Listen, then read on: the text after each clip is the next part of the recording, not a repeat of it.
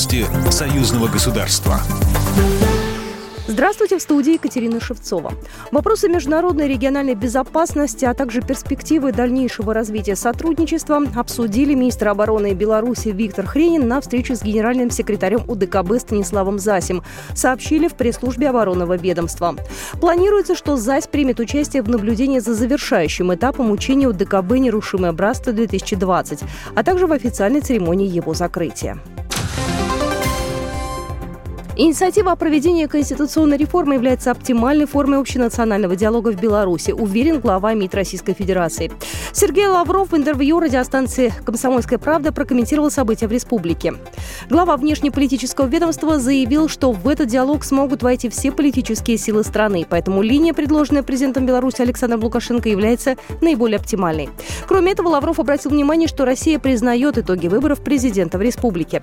По мнению министра, если Запад заинтересован в том, чтобы белорусский народ был един и процветал, то он должен пресечь любые ультиматумы с чьей-либо стороны. В свою очередь, правоохранительные органы, по его словам, должны действовать в рамках закона. В России высокий спрос на услуги белорусских строителей. Об этом по итогам совещания по вопросам повышения эффективности строительной области заявил премьер Беларуси Роман Головченко. Как сообщает Белта, на совещании участники обсудили правильное построение схемы работы на российском рынке. Его особенность заключается в ряде аспектов, в том числе в нюансах законодательства, практики строительства и других. Кроме этого, эксперты рассмотрели опыт белорусских строителей в России, который также делится на позитивный и негативный. В частности, говоря об интересе к белорусским строительным компаниям, компаниям, по словам главы правительства Республики Беларусь, его особенно активно сегодня проявляют Ленинградская, Псковская, Брянская и Воронежская области. Россияне, пребывающие в Беларусь сегодняшнего дня, обязаны предоставить документ, который подтверждает отрицательный результат лабораторного исследования на COVID-19.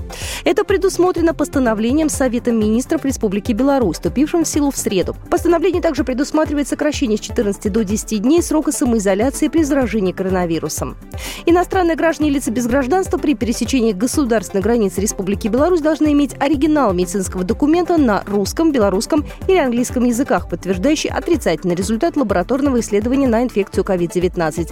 Отмечается в документе, опубликованном на Национальном правовом интернет-портале.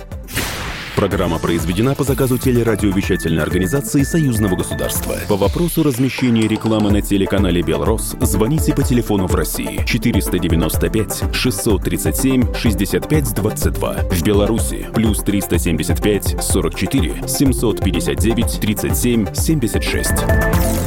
Новости союзного государства.